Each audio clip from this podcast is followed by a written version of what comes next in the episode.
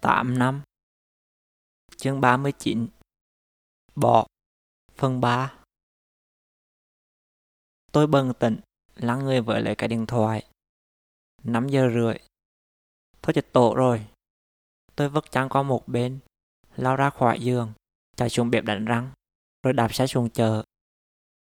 Trên đường, Sương mù dày đặc. Tôi hợt hại đạp hết sức. Màn sương trắng tạt thẳng vô mặt tôi những luồng hơi nước chui vô mũi lạnh buốt Tôi nhắm mắt lại. Những giọt nước đọng trên mi bể ra làm nhòe mắt. Nhắn lên con. Người ta gọi hội hôi trưa rồi này. Mẹ nói trong lúc tôi đang đi qua từ chỗ gửi xe. Ngủ chi mà ngủ ghê rồi. Tôi tới cạnh bằng bụng. Mẹ đưa chìa khóa xe về một bảo hiểm cho tôi. Đi nhanh lên cả họ đợi. Mẹ cứ bình tĩnh. Tôi cầm chìa khóa rồi đợi mũ. Nhanh đi cho rồi. Người ta còn cho khách ăn nữa. Thì mẹ cũng phải từ từ chứ. Miệng đang có hàng cho họ ăn là được chứ nữa. Họ gọi chửi mẹ hôi chưa đó. Mẹ hét to. Hai mắt đỏ hoe.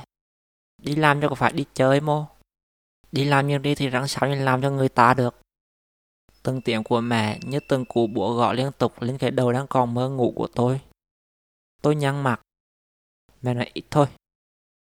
Tao cho mi ăn học đàng hoàng mà giờ chưa nói chuyện mất dài rồi đó hả?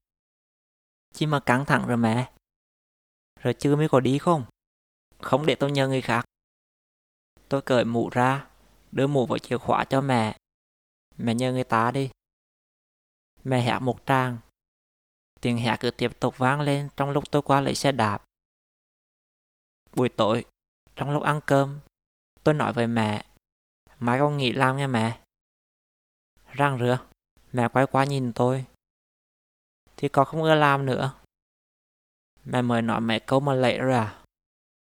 Dạ. Tôi húp hết cơm canh trong chén. Rồi thì mai mẹ không nói nữa. Con xuống phù mẹ. Lỡ có chỗ ngoài hàng, con có người mà chở. Chắc cô tám buổi sáng con phải lo cho thằng ca. Rồi chở hãng đi học nữa. Thôi. Mẹ từ tận đi. Chứ con về mẹ mới đứng gần nhau, dễ có chuyện lắm. Tôi bỏ chén đũa vô trong mâm rồi đứng dậy.